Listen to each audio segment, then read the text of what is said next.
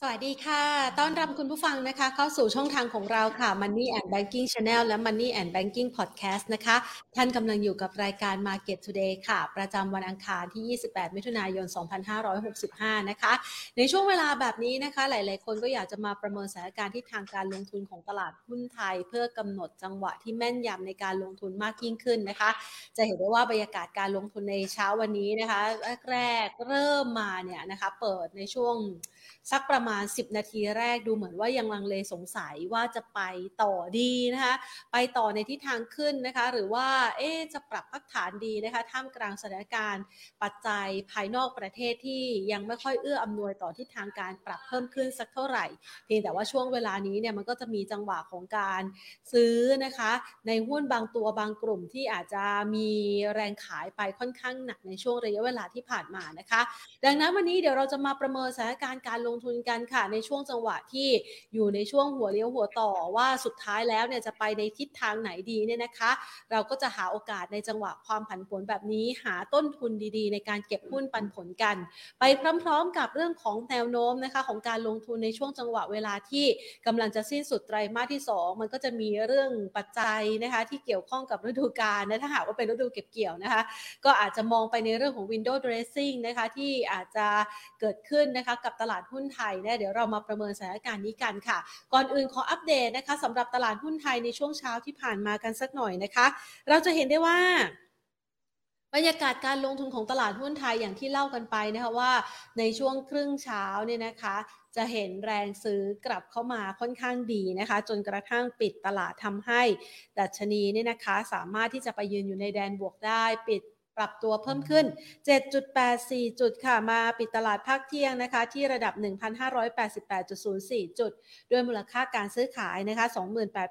28,747 ล้านบาท ถ้าดูจากมูลค่าการซื้อขายก็ดูยังน้อยนะคะ บางตาลงไปจากช่วงที่ผ่านมานะคะ ส่วน 5 ดับหลับทรัพย์ที่มีมูลค่าการซื้อขายสูงสุดในเช้าวันนี้นะคะ เราจะมาเห็นภาพนะคะของการเคลื่อนไหวนะคะ ในหุ้นตัวหลัก อย่างปตทสพก่อนหน้านี้อาจจะมีแรงเทขายออกมานะคะ วันนี้ก็เริ่มมีการปรับตัวเพิ่มขึ้นมาได้ ปตทสพบวกเพิ่มขึ้นมา 2.88%ค่ะ ในขณะที่ปตทขยับเพิ่มขึ้น 1.47%นะคะซิลิกโอปรับเพิ่มขึ้นมา 20.51%และ AOT นะคะ ขยับเพิ่มขึ้น 0.36% ส่วนทางด้านของ SCB นะคะ ราคาส่งตัวนะคะ เรื่องของหุ้นในกลุ่มธนาคารนี่ก็มีปัจจัยนะคะที่อาจจะเป็นปัจจัยเฉพาะตัวเกี่ยวกับทิศทางอัตราดอกเบี้ยขาขึ้นด้วยนะคะ ถ้าเราลองอัปเดตเกี่ยวกับหุ้นในกลุ่มธนาคารของต่างประเทศเมื่อวานนี้ ก็มีข่าวเกี่ยวกับเรื่องของการเพิ่มการจ่ายปันผลนะคะ ในกลุ่มธนาคารของสหรัฐอเมริกา หลังจากที่ทดสอบความแข็งแกร่งแล้วผ่านพ้นมาได้นะคะ คือ เขามีสถานะแข็งแกร่งเพียงพอนะคะที่จะรองรับกับวิกฤตที่เกิดขึ้นก็เป็นมุมมองเชิงบวกนะคะเกี่ยวกับการลงทุนในหุ้นกลุ่มธนาคารของต่างประเทศ โดยเฉพาะอย่างยิ่งในฝั่งฝั่งสหรัฐอเมริกานะคะ ทีนี้เรามาดูบ้าง อย่างที่เราพูดกันไปนะคะว่าวันนี้เนี่ยเราจะมากำหนดจังหวะการลงทุนนะคะ ผ่านมุมมองนะคะของคุณอ้วนนะคะ ก่อนอื่นขอขอบพระคุณผู้สนับสนุนใจดีของเรากันก่อนนะคะ True 5G คบกับ True ดียิ่งกว่า และทางด้านของ SCB ค่ะ ขอขอบพระคุณธนาคารไทยพาณิชย์ด้วยนะคะ ที่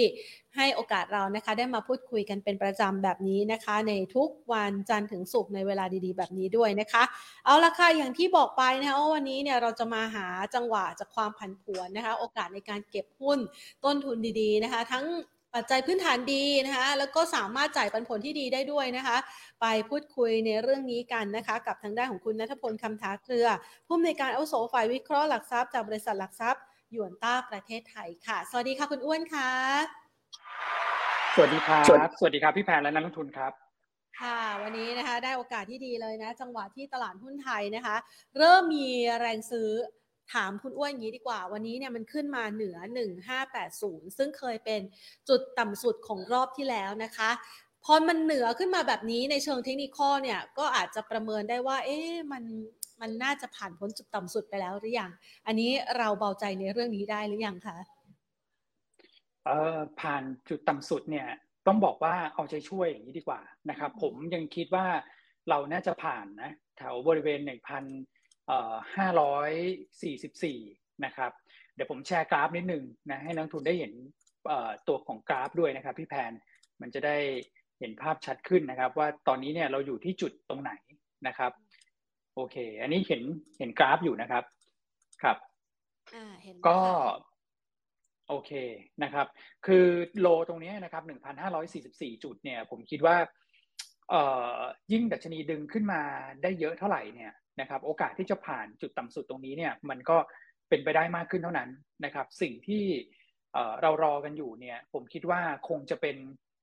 เรื่องของนโยบายการเงินของเฟดแล้วก็ ECB นี่แหละนะครับซึ่งตอนนี้มันไม่ใช่เรื่องใหม่นะครับ แต่ประเด็นมันก็คือว่าการปรับขึ้นอัตราดอกเบี้ยครั้งเดียว 75 basis point ที่ขึ้นมาเมื่อต้นมิถุนาเนี่ยนะครับคราวนี้ลำดับถัดไปคือ 27 กรกฎาคมเนี่ย ถ้าเกิดเขาขึ้น 75 basis point แล้วส่งสัญญาณว่าตอนนี้พอแล้วนะครับ เรื่องของเงินเฟ้อเขาน่าจะดูแลได้ หลังจากนั้นเนี่ยหุ้นเนี่ยจะแรลลี่ขึ้นนะครับ เพราะคนจะคิดว่าหลังจากนั้นโอกาสที่จะขึ้นดอกเบี้ยแบบมูทะลุแบบดุดันแบบนี้75 basis point มันจะลดลงนะครับ แต่ถ้าเกิดเขาขึ้นดอกเบี้ย 50 basis point มันก็ยังมีคำถามอย่างนี้เรื่อยๆว่า ครั้งหน้าจะ 75 ไหมพ อนึกภาพออกนะครับ คือผมอยากให้ครั้งครั้งถัดไปเนี่ย27 กรกฎาคมเนี่ยคือขึ้น 75 ไปเลยนะครับ ย้อนมานิดนึงวันที่ 21 กรกฎาคมก็จะมีการประชุม ECB นะซึ่ง ECB เนี่ยตอนนี้มีภาระสำคัญอยู่นะครับ ก็คือเรื่องของการดูแลไม่ให้บอลยูของประเทศที่เขามีฐานะทางการคลังเนี่ยที่อาจจะไม่ค่อยดีนะนะครับ ก็คือมีหนี้สาธารณะต่อ GDP สูงเนี่ยอย่างเช่นอิตาลีสเปน นะครับ แล้วก็อาจจะมีฝรั่งเศสด้วยนะนะฮะก่อนหน้านั้นฝรั่งเศสเนี่ยต่ำร้อยนะตอนนี้รู้สึกจะร้อยต้นๆนะครับ ก็ดูแล้วก็ก็น่าเป็นห่วงเหมือนกันถ้าเกิดว่ายิวขึ้นแรงๆนะครับ คือเขามีภาระต้องดูเรื่องของยิวด้วย การดูแลยิวเนี่ยมันก็คือการใส่สภาพคล่องเข้าไปครับ ให้เงินเยอะ พอเงินเยอะเนี่ยมันก็จะดูแลราคาสินทรัพย์ได้ดูแลราคาพันธบัตรได้ยิวก็จะขึ้นไม่เยอะถูกไหมครับเอาคิดง่ายๆเลยถ้าเกิดว่าเงินเยอะอะ ผมมีเงินเยอะ ผมก็ให้กู้โดยที่ผมผมไม่ต้องการดอกเบี้ยสูงก็ได้เพราะว่าเงินเหลือกินเหลือใช้อะไรเงี้ยนะครับ แต่ถ้าเกิดเงินมันน้อยสภาพคล่องมันหดเออมันมันหดเนี่ย ผมก็ต้องการดอกเบี้ยเยอะหน่อยนะครับ อันนั้นเนี่ยต้องดูนะ เพราะว่า ECB เนี่ยเงินเฟ้อพอเงินเฟ้อมาต้องขึ้นดอกเบี้ย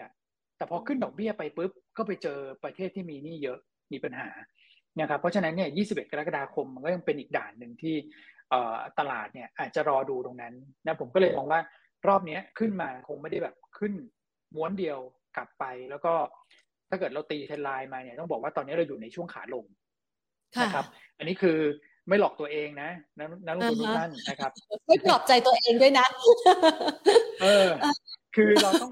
เราต้องเข้าใจตลาดนะเนี่ยขาลงขาลงชัดเลยใช่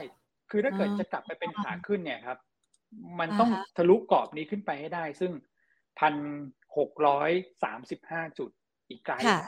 อีกไกล เพราะฉะนั้นเนี่ยตอนนี้เราต้องบอกว่าเป็นขารีบาวในกรอบขาลงไปก่อนเอ่อขึ้นมาเนี่ยผมคิดว่าก็คงจะอยู่ประมาณเนี้ยนะครับหนึ่งพันหกร้อยหนึ่งพันหกร้อยสิบ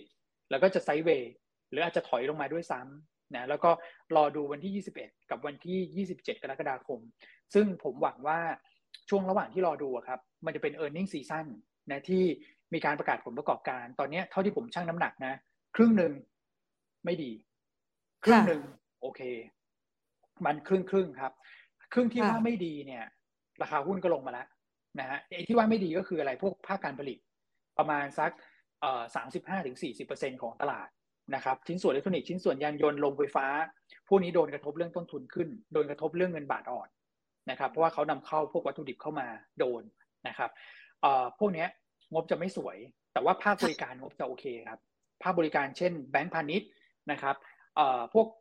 ค้าปลีกพวกท่องเที่ยว ร้านอาหาร พวกขนส่ง พวกนี้โอเคนะภาคบริการมันก็อยู่ประมาณสักรวมแบงก์ด้วยเนี่ยก็อยู่ประมาณสักสี่สิบนะครับที่เหลือยี่สิบวันนั้นผมมันเป็นแบบพวกพลังงานต้นน้ำซึ่งอันนั้นเนี่ยน่าจะใกล้เคียงกับไตรมาสหนึ่งนะเราก็เลยคิดว่างบไตรมาสสองเนี่ยที่มันดุลกันเนี่ยนะครับน้ำหนักตัวกลุ่มที่แย่กลุ่มที่โอเค มันใกล้เคียงกันเนี่ยผมคิดว่าตลาดน่าจะไซเวย์ แล้วไปรอตัดสินมาที่ยี่สิบเอ็ดยี่สิบสองนะครับตอบคาถามพี่แพรในทีนึงย้อนกลับมาเนี่ยอาจจะให้เหตุผลเยอะไปหน่อย แต่ผมมองว่าคือลุ้นนะ คือผมยังไม่กล้าฟันธงเอาอย่างนี้ดีกว่าว่า ผ่านจุดต่ำสุดหรือยัง แต่ว่าถ้าถามผมเนี่ยแพทเทิร์นอย่างนี้มาเนี่ย ผมคิดว่าผ่านนะ ผมคิดว่าผ่านแล้วค่ะครับผม แต่ถ้าฟังจากเหตุผลคุณอ้วนเนี่ย ดูเหมือนว่ามันจะผ่านไปได้ยากอยู่พอสมควรนะ ไม่ว่าจะเป็นการขึ้นอัตราดอกเบี้ยของเฟดเนี่ยนะคะ ที่พยายามจะจัดการเงินเฟ้อ และโดยเฉพาะอย่างยิ่งไอ้เงื่อนไขที่เป็นเรื่องของการที่จะต้องจัดการเงินเฟ้อของฝากฝั่งยุโรปนะคะ ไปพร้อมๆกับการประคองสถานะวิกฤตหนี้ที่อาจจะเกิดขึ้นซ้ำเติมในกรณีของยุโรปด้วยอะถ้าถ้าถ้าเป็นในลักษณะแบบนี้เนี่ยนะคะ ถ้าไม่ผ่านจุดต่ำสุดไปล่ะคะหนึ่งห้าสี่สี่ไม่ใช่จุดต่ำสุดครั้งนี้ คุณอ้วนประเมินยังไงบ้างคะในรอบนี้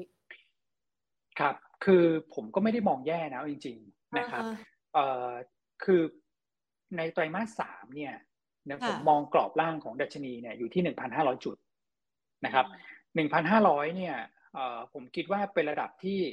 สมเหตุสมผลแล้วก็น่าสนใจในการลงทุนแล้วนะครับ e a r n i n g yield gap เนี่ยจะอยู่ประมาณสักสามจุดหนึ่งสามจุดสองเปอร์เซ็นครับพี่แพนที่บริเวณตรงนั้นนะครับ แล้วผมคิดว่า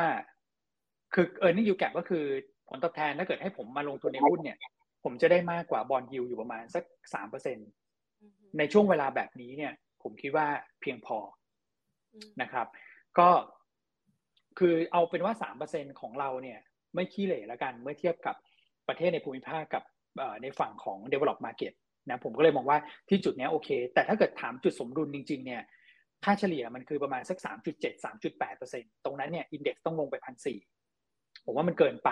นะครับ คือผมให้เห็นภาพอย่างนี้นะครับ อันนั้นคือในเชิง valuation นะนะผมที่ผมมองว่าพันห้าน่าจะอยู่เนี่ย เพราะอะไรเพราะว่าหนึ่งเลยก็คือกำไรบริษัทจดทะเบียนที่ผมเป็นห่วง มันคือแค่ไตรมาสสองครับแต่ไตรมาสสามเนี่ยกำไรบริษัทจดทะเบียนเนี่ยต้องบอกว่ายกให้สองนิ้ว ไม่พอด้วยสองนิ้วคือสุดนิ้วเลยไม่คิดเยี่ยมเยี่ยมเยี่ยมมากสองนิ้วอย่างนี้สู้ๆใช่ไหมนิ้วไปเลย อ่าก็นี่เหมือนให้กำลังใจนะ แต่ถ้าอย่างนี้เยี่ยมคือโอเคสบายใจ โอเค โอเคฮะอย่างนี้คือโอเคฮะ คือถ้าย้อนไปปีที่แล้วครับพี่แพรและนักลงทุนนะ คือเราโดนโควิดสายพันธุ์เดลต้าจัดหนักจัดเต็มอะไตรมาสสามนะครับกำไรบริษัทจดทะเบียนไตรมาสสองเนี่ย มันเป็นช่วงที่ฟื้นมาจากโควิดรอบแรกนะครับ ผมยังจำได้เลยโควิดรอบแรกมาปีหกสองปลายปีผมก็ไปเที่ยว ถึงต้นปีไปเที่ยวปกติ พอมากลางปีเอ่อขอโทษดีเราโดนปีหกสามนะพอมากลางปีเอ่อหกสี่โอ้โห อันนี้แบบหนักมากนะครับ แล้วก็หยุดทุกอย่างไปหมดนะเออเรากลับมาล็อกดาวน์แบบสุดๆเลยตอนนั้นนะแต่ว่าต่างประเทศในฝั่งยุโรปอเมริกาเขาโดนไตรมาสสองเรามาโดนไตรมาสสามนะครับ ก็เลยทำให้ฐานปีที่แล้วเนี่ย มันต่ำต่ำมากครับ ทั้ง GDP ทั้งกำไรบริษัทจดทะเบียน นะครับกำไรบริษัทจดทะเบียนเนี่ยผมเข้าใจว่าลงไปเหลือประมาณสักสองแสนสี่สองแสนห้านะนะครับ คือเอ่อปกติเราจะอยู่ประมาณสักสองแสนเจ็ดสองแสนแปดราวๆนั้นนะมันก็เลยทำให้ปีที่แล้วเนี่ยเราได้ฐานต่ำเข้ามาช่วยในไตรมาสสามกำไรบริษัทจดทะเบียนของเราปีนี้ไตรมาสสามผมเลยคิดว่า แม้เราจะถูกกระทบจากเรื่องต้นทุนขึ้น ถูกกระทบจากเรื่องของเงินเฟ้อนะแต่มันจะโตจากฐานที่ต่ำเป็นทุนเดิมนะผมก็เลยคิดว่ามันจะเห็นภาพว่า GDP ฟื้น แล้วก็ e a r n i n g growth เออกำไรบริษัทจดทะเบียนก็ฟื้น แล้วไตรมาสสี่อะมันเป็นไตรมาสที่ทุกคนก็ฝากความหวังไว้ที่ไตรมาสนี้ เรื่องการท่องเที่ยวนะครับ เรื่องการจับจ่ายใช้สอยนะครับ เรื่องของ election rally ด้วยนะครับ จะเร็วหรือช้าปีหน้ามีนารัฐบาลก็หมดอายุแล้วนะครับ ต่อให้เขาไม่ยุบสภาและลากยาวไปถึงมีนาปีหน้า ก็ต้องเร่งหาเสียงกันนะ ก็ต้องเร่งหาเสียงฮะรัฐบาลชุดเดิมก็ต้องเร่งแบบใช้จ่ายงบประมาณให้เร็วที่สุดนะเพื่อเรียกความเชื่อมั่นกลับมากระตุ้นเรตติ้งให้กลับขึ้นมาให้ได้นะผมเลยคิดว่าไตรมาสสี่เนี่ย แม้ว่าจะเป็นทุกคนฝากความหวังไว้คำถามที่สำคัญก็คือ เรามีโอกาสผิดหวังไหมผมคิดว่าอโอกาสผิดหวังมันน้อยนะด้วยธรรมชาติว่ามันเป็น seasonal ของแบบทุกอย่างที่มันน่าจะดีขึ้นนะครับ ก็เลยคิดว่าไตรมาสสี่เนี่ย เราจะเห็นภาพอย่างนี้ครับ คือไตรมาสสองลงแบบว่า bottom ไตรมาสสามฟื้นนะครับ แล้วไตรมาสสี่ก็จะเป็นจุดที่ใกล้เคียงก่อนโควิดแหละไตรมาสหนึ่งปีหน้าเราจะกลับไปเท่ากับช่วง pre โควิดนะครับ ถ้าภาพมันเป็นอย่างนี้พี่แพนเอ่อผมถามนักลงทุนแล้วกันนะครับ ว่าเอ๊ะเราจะขายหุ้นไหมไม่นึกออกใช่ไหมครับเออ คือถ้าเกิด เราตัดสินใจขายหุ้นเนี่ย การขายหุ้นนะหนึ่งก็คือขายเมื่อราคาถึงเป้าหมาย ถูกไหมครับ ซื้อก็ขึ้นถึงเป้าหมาย ฉันก็ขายออกสองก็คือขายเมื่อมันไม่เป็นอย่างที่คิด ค่ะ ถูกไหมฮะ ก็คือมันลงแล้วแบบเรามองว่ามันเออมันยังลงต่อไป มันเป็นอย่างที่เราคิดเราก็สต็อปออกมาก่อนนะครับสามคือขายเมื่อเจอครั้งใหม่อ่าเจอหุ้นตัวใหม่ที่ดีกว่าหุ้นตัวเดิม นี่คือเงื่อนไขการขายหุ้นมีสามข้อถูกไหมครับ เงื่อนไขเงื่อนไขแรก ขายเมื่อถึงราคาเป้าหมาย ผมคิดว่าต่างชาติเขายังเขายังไม่ถึงอะเพราะว่าอินเด็กซ์ตอนที่เขาเข้ามามันอยู่สูงกว่านี้ครับ โดยเฉลี่ยเนี่ยอยู่ประมาณสักพันหกร้อยห้าสิบจุด นะ ผมเลยคิดว่าเขาจะไม่ขายนะฮะอันที่สองคือขายเมื่อโมเมนตัมมันไม่ดีก็ไม่ใช่อย่างที่ผมเรียน แต่มาสองบอททอมแต่มาสามฟื้นแต่มาสี่ดีต่อเนื่องนะครับ อันที่สามขายเมื่อเจอคนอื่นที่ดีกว่า ก็น้อยฮะ คือมีช้อยน้อยมากที่ GDP ปีนี้ดีกว่าปีที่แล้ว ปีหน้าดีกว่าปีนี้ถึงแม้ว่าจะดี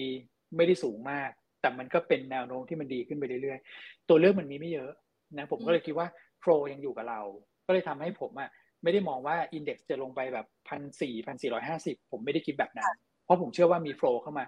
บ้านเราอะ ไม่มีโฟลเข้ามาเลี้ยงตลาดสองปีแล้วนะนะครับ ปีนี้จะเป็นปีที่มีโฟลเข้ามา ในขณะที่เงินในประเทศเนี่ยจะถูกดูดออกไป จากเรื่องของกำลังซื้อที่หดหายจากตลาดคริปโตที่ ส่งผลกระทบต่อเนื่องมาที่ตลาดหุ้นด้วยเพราะมีนักลงทุนบางประเภทก็แบบเสียหายจากคริปโตจะต้องขายหุ้นไปโปะอะไรอย่างเงี้ยมันมันมันก็เป็นการดึงเงินกัน เงินในประเทศเนี่ยมันจะถูกดึงออกไปอยู่แล้วนะครับ แต่ว่าเงินต่างประเทศเนี่ยจะเข้ามาเพราะว่าตัวเลือกอะอย่างที่ผมเรียนเนี่ยตลาดที่มันเป็นสภาพแบบเนี้ยที่ยังไม่กลับไปช่วงก่อนโควิด แล้วมันมีสตอรี่คือเรื่องของการเมืองอะผมไม่อยากให้กลัวนะ เพราะว่าคือช่วงปลายอะอย่างที่ผมเรียนอะไม่ว่าจะเร็วหรือช้ายังไงเราเลือกตั้งอยู่ดี แล้วไปดูตลาดที่เลือกตั้งนะครับ ทุกประเทศมีปัญหาการเมืองหมดครับ เพราะว่านี่คือวิกฤตโควิด ต่อเนื่องวิกฤตเศรษฐกิจ ยังไงก็ต้องแก้ปัญหาด้วยเรื่องของการเมืองที่ต้องมีการเปลี่ยนแปลงอยู่แล้ว ทุกประเทศเป็นเหมือนกัน แต่พอมีการเลือกตั้ง หรือว่าพอมีการเปลี่ยนแปลงอะไรเกิดขึ้นเนี่ย มันเป็นแรลลี่รอบสั้นเลยดูอย่างอินโดนีเซียอย่างเงี้ยเป็นต้นนะครับฟิลิปปินส์ก็มี election rally เกิดขึ้นนะผมก็เลยมองว่า คือพอบ้านเรามันมี story แบบเนี้ย flow น่าจะน่าจะยังอยู่กับเรา ขายไปสามแสนปีนี้ผมไม่ได้ขอเยอะฮะ ขอสักแสนห้า นะครับตอนนี้เข้ามาแสนหนึ่งอืมผมเลยมองว่าพันห้าเนี่ยนะถ้าเกิดลงมาตรงนั้นในในมุมมองของผมเนี่ยผมคิดว่าซื้อได้แล้วนะครับ แล้วเราคิดว่าในช่วงไตรมาสสามเนี่ย มันน่าจะเกิดขึ้นในช่วงต้นถึงกลางไตรมาสอย่างที่ให้ภาพไป ผ่านยี่สิบเจ็ดกรกฎาคมเนี่ยผมว่าภาพตลาดมันน่าจะดูชัดเจนมากขึ้นในแง่ของการฟื้นตัว นะครับค่ะแสดงว่าในช่วงที่มันเป็นรอยต่อของการประเมินแนวโน้มของตลาดหุ้นครั้งใหม่ ก็คืออาจจะต้องมีการปรับประมาณการหุ้นบางกลุ่มบางตัวตรงนั้นเนี่ยมันก็อาจจะเป็นจังหวะของความผันผวนที่ดัชนีอาจจะลงไปทดสอบระดับต่ำสุดใหม่ได้ที่ระดับสักประมาณ 1,500 จุดเข้าใจมีถูกต้องใช่ไหมคะคุณอ้วน ใช่ครับ ใช่ครับอ๋อนะคะ แล้วในจังหวะนี้ล่ะคะ คือมันเป็นช่วงที่ เขาเรียกว่าถ้าเราดูจากเมื่อสักครู่นี้นะคะ กรอบที่คุณอ้วนให้ไว้เป็นแนวโน้มขาลงนะกรอบด้านบนที่ยังเหลืออยู่เนี่ยถึงแม้ว่ามันจะค่อนข้างจำกัดนะคะ สักพันหกพันหกยี่สิบเนี่ยนะคะเออเราเราจะปรับพอร์ตตรงนี้ยังไงดีคะเพื่อที่จะทำให้สามารถชนะตลาดได้ ยังมีทุนเหลือ ยังยังไม่ได้ปล่อยตัวที่ดี ๆ ไปอย่างเงี้ยค่ะ จะมีหลักคิดให้กับนักลงทุนยังไงดีคะเออผมผมมองอย่างนี้ว่า ในช่วงนี้ครับ เราต้องเน้นหุ้นที่มันสอดคล้องกับสิ่งที่กำลังจะเกิดขึ้นนะครับ สิ่งที่เกิดขึ้นคืออะไร เอาภาพที่เห็นแน่ ๆเลยนะครับ ของแพงนะ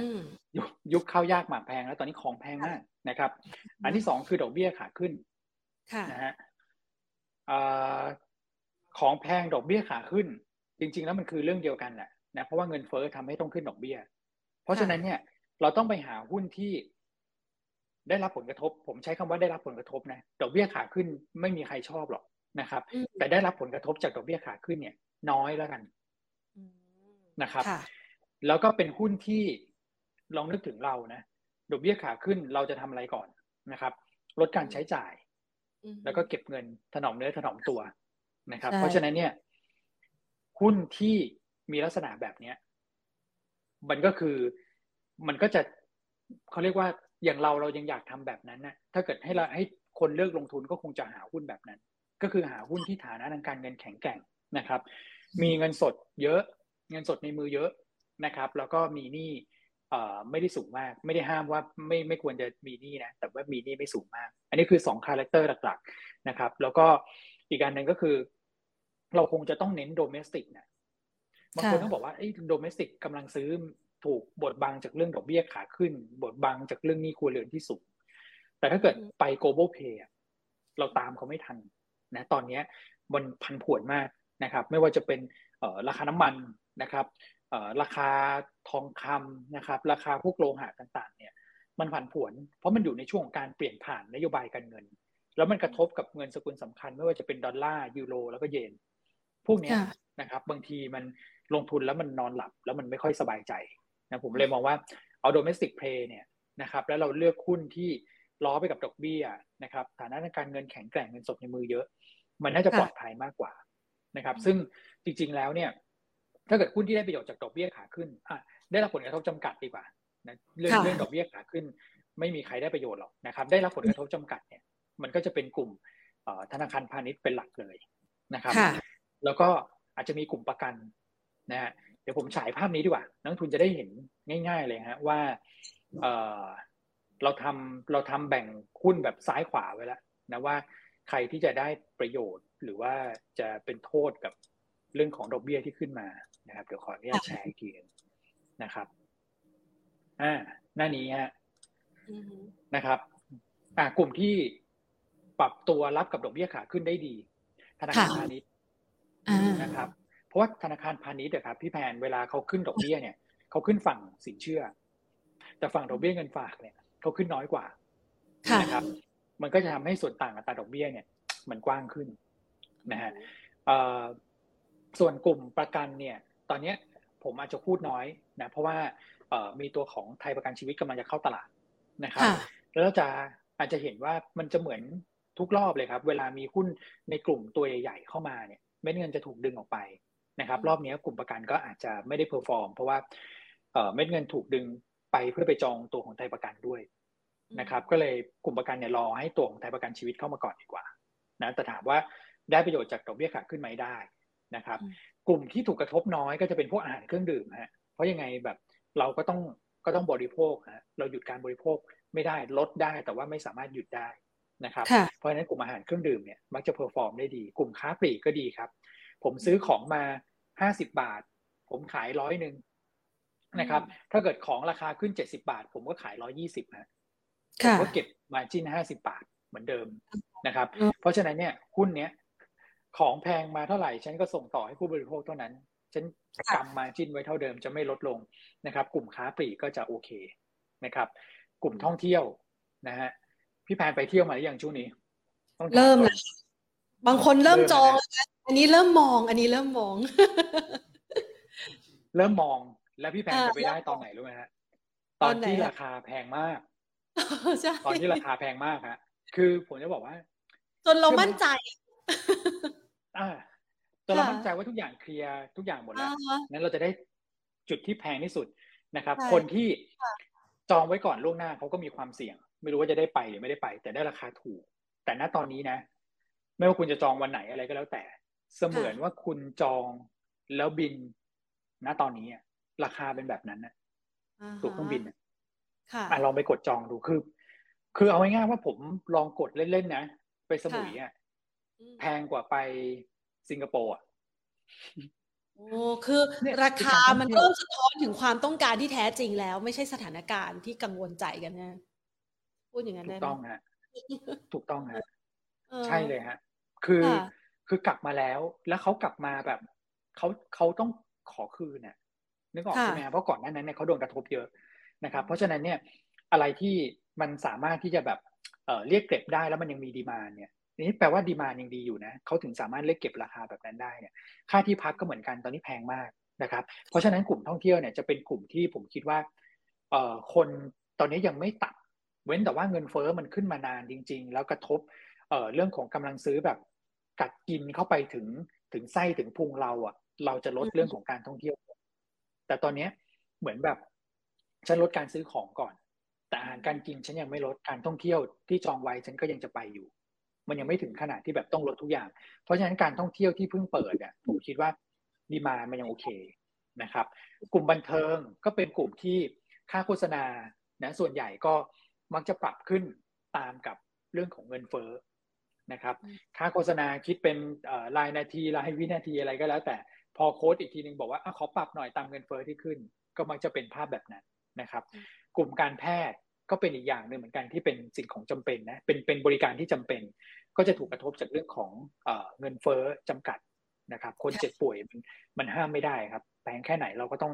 เราก็ต้องรักษานะครับ เพราะฉะนั้นกลุ่มด้านขวามือยกเว้นประกัน ผมว่าไปได้นะครับ อันนี้คือคำถามก็คือว่า หลังจากนี้เราจะไปกลุ่มไหนนะผมว่าหลังจากนี้เนี่ยไม่ว่า index จะหนึ่งหกหนึ่งศูนย์แล้วถอยลงมาพันห้าต้นๆนะครับเกาะกลุ่มนี้ไว้คือกลุ่มที่ลงทุนได้ในช่วงที่เหลือของปีนี้เลย ด้านขวามือนะครับ ส่วนกลุ่มด้านซ้ายมือเนี่ย เป็นกลุ่มที่อ่อนไหวในช่วงดอกเบี้ยขาขึ้นนะครับไฟแนนซ์ลงไฟฟ้าสื่อสารอสังหายานยนต์ชิ้นส่วนอิเล็กทรอนิกส์แต่ไม่ใช่ว่าลงทุนไม่ได้นะ ไม่ใช่ว่าลงทุนไม่ได้นะ เพราะว่าหุ้นเหล่านี้เอ่อ เขามีการปรับฐานลงมาเยอะแล้วนะครับแท็กติกการลงทุนก็คือ วันที่สิบสิงหาแบงก์ชาติขึ้นดอกเบี้ยถูกไหมฮะหุ้นพวกนี้จะลงมารอบหนึ่งอ่าหุ้นพวกนี้จะลงมารอบนึงนะครับ ฝั่งที่ไม่น่าสนใจใช่ไหมคะหรือว่าทั้งหมดของตลาด ฝั่งที่ไม่น่าสนใจ คือจริง ๆ เนี่ย คือผมว่า เออณวันนั้นนะ ฝั่งขวาเนี่ยโอเคอยู่แล้ว ถ้าเกิดแบงค์ชาติขึ้นดอกเบี้ยเนี่ยกลุ่มธนาคารพาณิชย์เนี่ยขึ้นแน่นอนนะครับ แต่ฝั่งซ้ายเนี่ยจะถูกเขย่าลงมานะครับ ก็เป็นโอกาสในการซื้อเพื่อเทรดดิ้งนะครับเราต้องทนจังหวะเรื่องของการขึ้นดอกเบี้ยเนี่ยของแบงก์ชาติอย่างน้อยเนี่ยสามครั้งในช่วงที่เหลือของปีนี้ครับนะฮะสามครั้งในช่วงที่เหลือของปีนี้ เพราะฉะนั้นเนี่ยเราเล่นลักษณะนี้ครับ buy on fact buy on fact buy on fact คือไม่ใช่ว่าโอ้ยโอ้ยด้านนี้โดนกระทบจากดอกเบี้ยขาขึ้นคืออย่างที่เรียนทุกคนโดนกระทบหมด แต่พวกนี้จะโดนเยอะหน่อย นะแต่ไม่ใช่ว่าลงทุนไม่ได้ลงทุนได้ รอบ buy on fact การประชุมกรงงอันนั้นจังหวะที่หนึ่งจังหวะที่สองคืออะไรครับ อย่างกลุ่ม property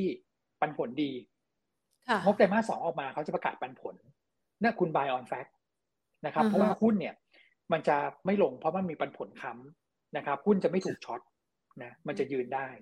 เราอาจจะเล่นจังหวะตรงนั้นได้รอบหนึ่ง ส่วนยานยนต์อิเล็กทรอนิกส์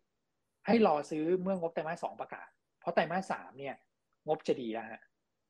นะครับ พวกนี้ไตรมาสสองจะแย่มากใช้คำว่าเน่าเลยก็ได้นะครับ แล้วไตรมาสสามเนี่ยเขาจะกลับขึ้นมานะเพราะฉะนั้นเนี่ยพวกนี้ชะลอแล้วไป buy on fact ตอนงบออกนะครับแล้วก็ buy on fact อีกจังหวะหนึ่งคือตอนกรงงขึ้นดอกเบี้ยส่วนกลุ่มนี้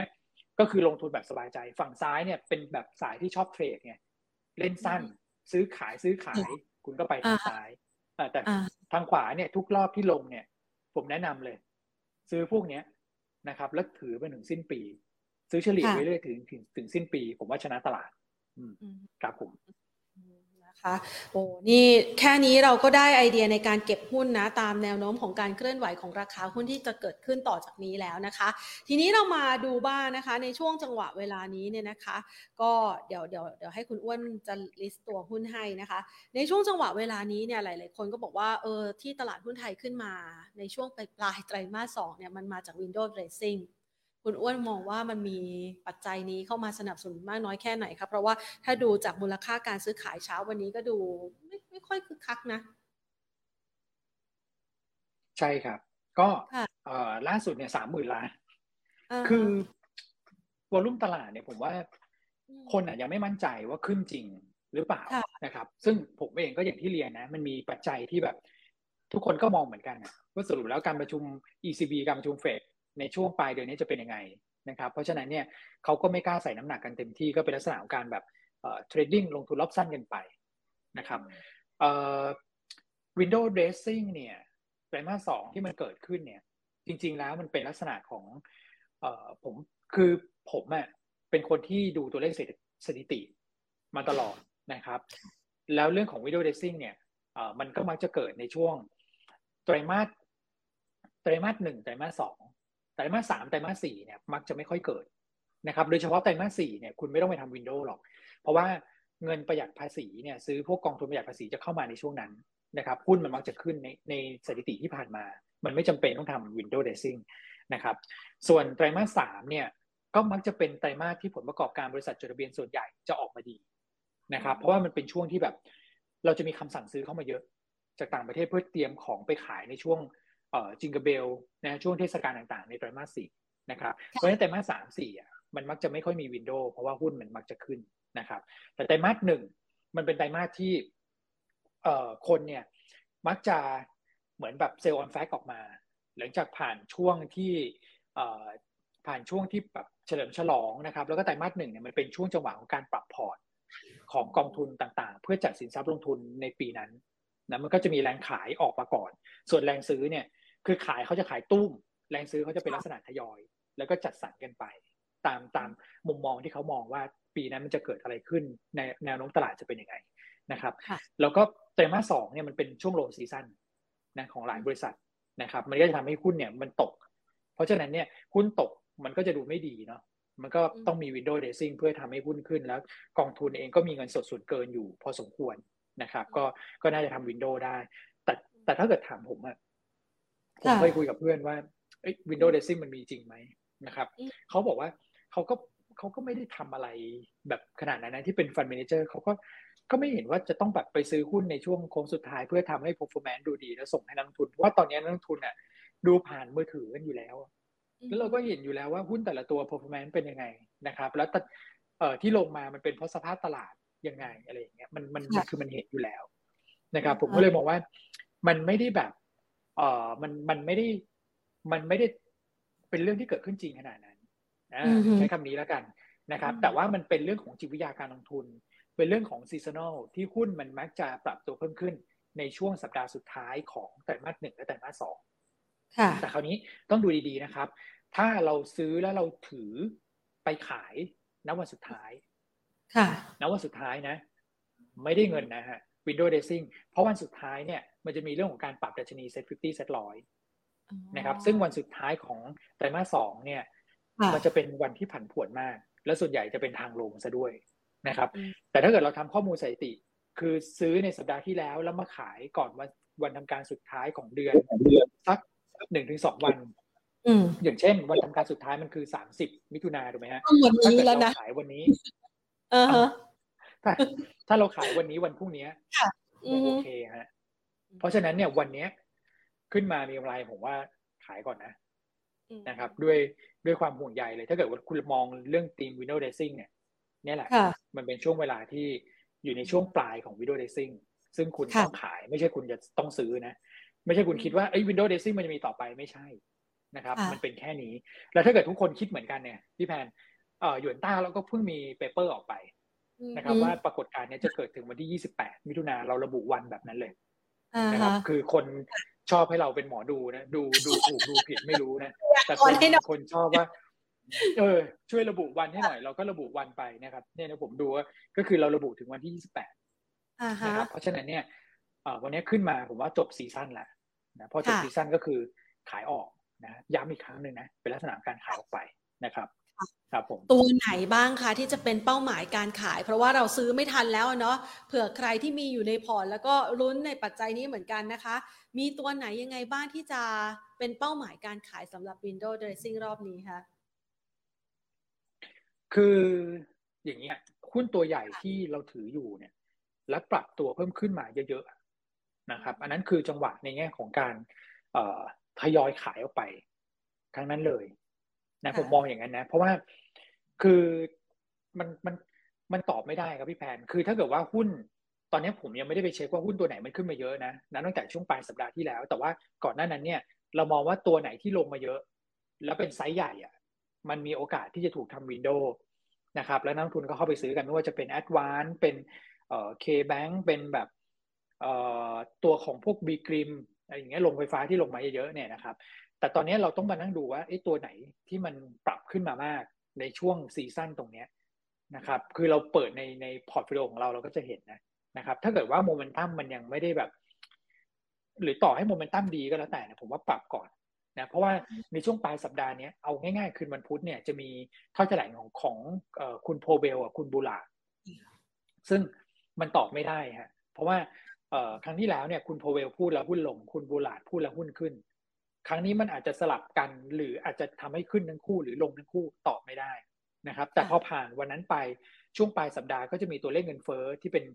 ตัวเลขเงินเฟ้อของฝั่งยุโรปนะครับ แล้วก็เป็นตัวเลขเงินเฟ้อที่เกี่ยวข้องกับการบริโภคที่เป็น core PCE ของสหรัฐวันศุกร์อันนี้มันสำคัญนะผมก็เลยคิดว่ามันเราก็ไม่ควรจะไปเสี่ยงกับไอ้ตัวเลขหรือว่าเรื่องของถ้อยแถลงขนาดนั้น นะผมเชื่อว่าตลาดเนี่ยพอฟื้นขึ้นมามันยังไม่ได้กลับไปเป็นขาขึ้นมันจะแตะเบรกเพื่อรอดูพวกปัจจัยเหล่านี้ด้วยนะก็เลยมองว่าเราเปิดดูว่าตัวไหนที่ขึ้นมาเยอะๆเราก็อาจจะทยอยขายออกไปก่อนนะครับขายกำไรหรือขาดทุนก็แล้วแต่นะขายไปก่อนถือว่าเป็นช่วงเวลาในการปรับพอร์ตแล้วกันนะครับแล้วพอมีจังหวะของการถอยลงมานะในสัปดาห์หน้าเนี่ยเราค่อยมาว่ากันใหม่นะครับเพราะว่าสัปดาห์หน้าผมเชื่อว่าตลาดเนี่ยจะ selective นะฮะก็จะจะแบบซื้อตัวขายตัวก็จะเน้นไปที่ตัวที่งบเรื่องผลประกอบการเนี่ยจะออกมาสวยนะครับนะคะเดี๋ยวสัปดาห์หน้าก็จะมากินกำไรเกี่ยวกับแนวโน้มผลประกอบการไตรมาสที่ 2 กันอีกครั้งหนึ่งด้วยนะคะ ดังนั้นจังหวะในช่วงนี้นะคะก่อนที่จะไปตัวหุ้นปันผลนะที่เรายังพอช่วยโอกาสจัดเก็บในช่วงเวลานี้หรือว่าในช่วงเวลาที่ตลาดมีความผันผวนได้เนี่ยนะคะ เดี๋ยวจัด list หุ้นเด่นในมุมมองของคุณอ้วนกันก่อนเลยนะคะ กลุ่มที่ มีผลกระทบจำกัดจากดอกเบี้ยขาขึ้น ตัว top top ที่คุณอ้วนอยากให้มีไว้ในพอร์ต หรือว่ารอจังหวะความผันผวนช่วยเก็บเนี่ยนะคะ มีตัวไหนยังไงบ้างคะคือถ้าดอกเบี้ยขาขึ้นนะ ผมว่าต้องมีแบงค์นะครับหุ้นกลุ่มแบงค์เนี่ยเอ่อคืออย่างนี้ครับ แบงค์เนี่ย ผมอะเห็นใจเขานะเพราะว่าช่วงสองปีที่ผ่านมาเขาก็ช่วยเราเยอะนะครับ เราผมอะ เป็นคนที่เข้าใจเรื่องของการผ่อนดี เพราะว่าเป็นราชาเงินผ่อนนะพี่แฟนนะครับ ค่ะคือน่าอันนี้อันนี้คือแบบสถานการณ์จริงนะ เราก็ผ่อนแล้วช่วงโควิดเขาก็ให้เอาไปลดต้นได้เลยนะครับ คือเอาไปลดต้นได้เลย สมมติเราผ่อนเดือนละห้าพันบาท มันก็เป็นหักเงินต้นเรานะครับ ก็ถือว่าเขาช่วยเราเยอะนะเพราะฉะนั้นเนี่ยราคาหุ้นเนี่ยเขาอันดับฟอร์มตลาดมาแล้วเพิ่งมาฟื้นปีนี้ นะครับผมก็เลยมองว่าบุญบารรมีที่เขาช่วยสังคมมาในช่วงที่ผ่านมานะนะครับ น่าจะทำให้ปีนี้เนี่ยเขากลับมาได้นะครับ แล้วถ้าเกิดว่าเราดูในแง่ของ performance นะครับ ด้วยความที่กลุ่มแบงค์เนี่ยมีการตั้งสำรองไปเยอะมากนะครับ เพราะทุกคนเนี่ยกลัวเรื่องของโควิด แล้วมันจะมี NPL ขึ้นมา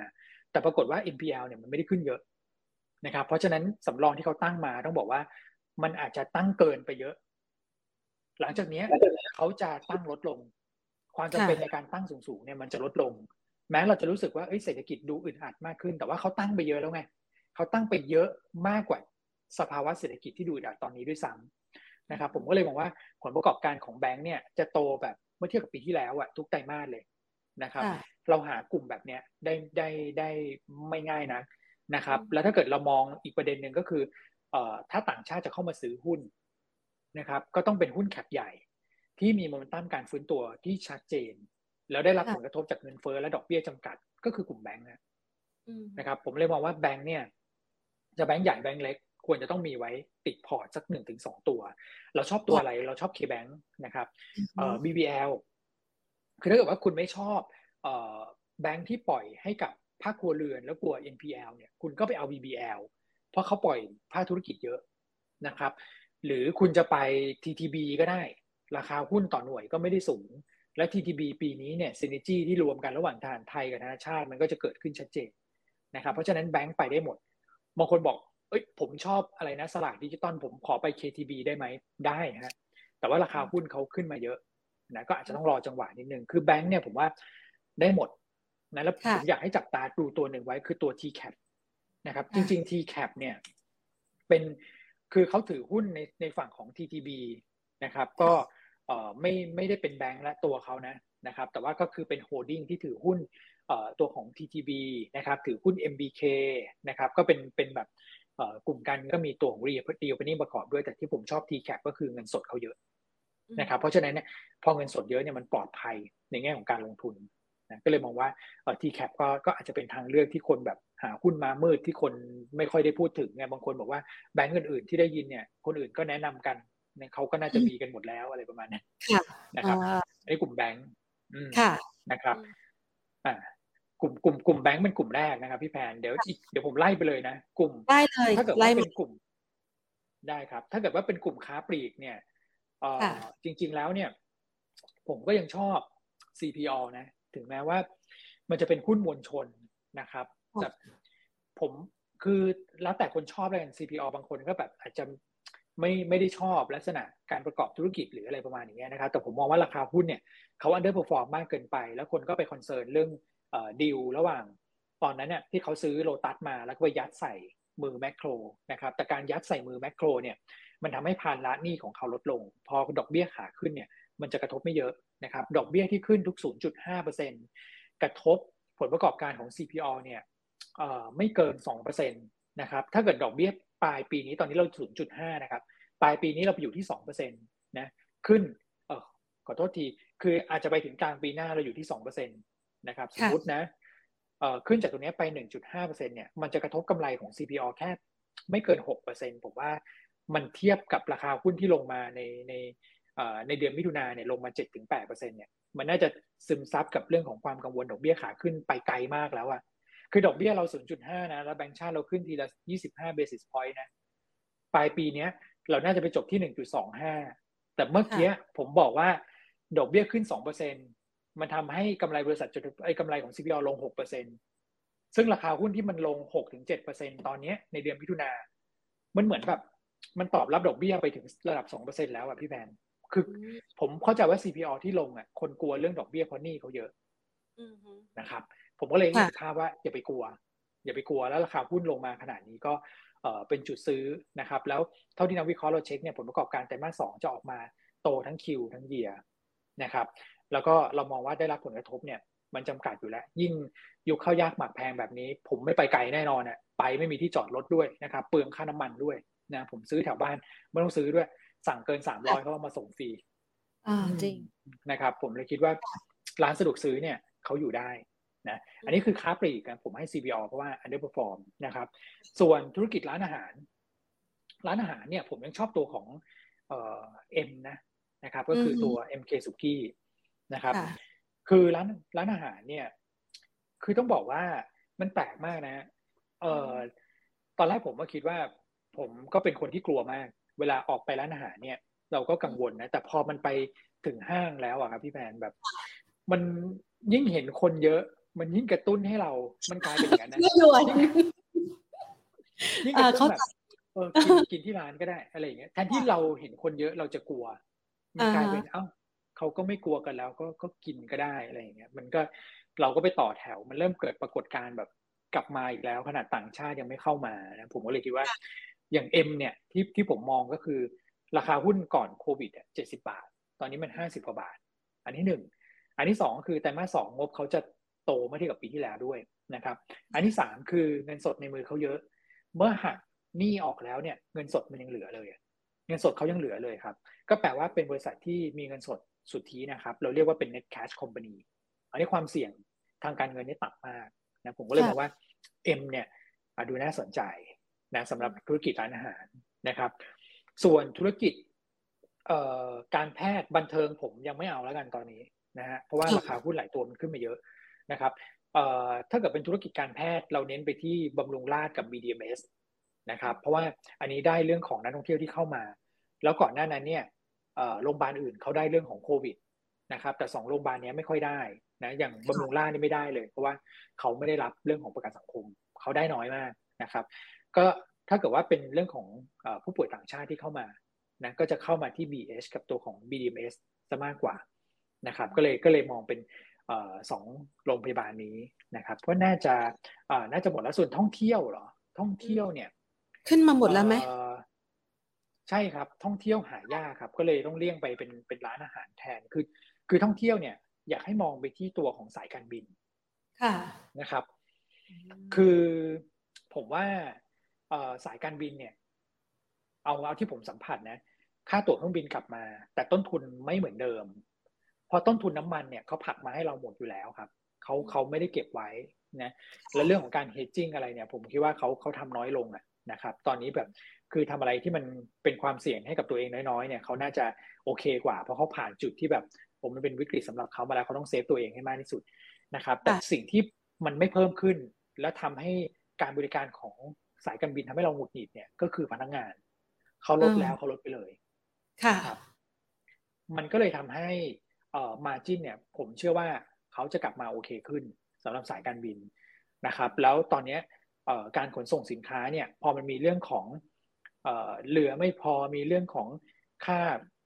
ค่าเรือที่แบบการขนส่งที่มันแพงมากเนี่ยก็พอเครื่องบินบินก็เหมือนแบบรถทัวร์ฝากของไปอย่างเงี้ยครับเขาก็ไม่ได้คิดอะไรอาจจะค่าขนส่งพอๆกับทางเรือด้วยซ้ำการขนส่งตรงนั้นมันก็ air cargo มันก็ดีขึ้น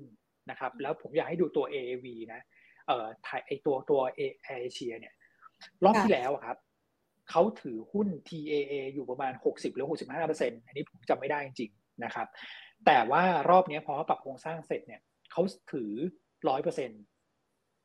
นักคุณคิดตามผมนะ ว่าถ้ากลับไปที่เดิม เขาจะได้มากกว่าเดิม เพราะว่าเขาถือ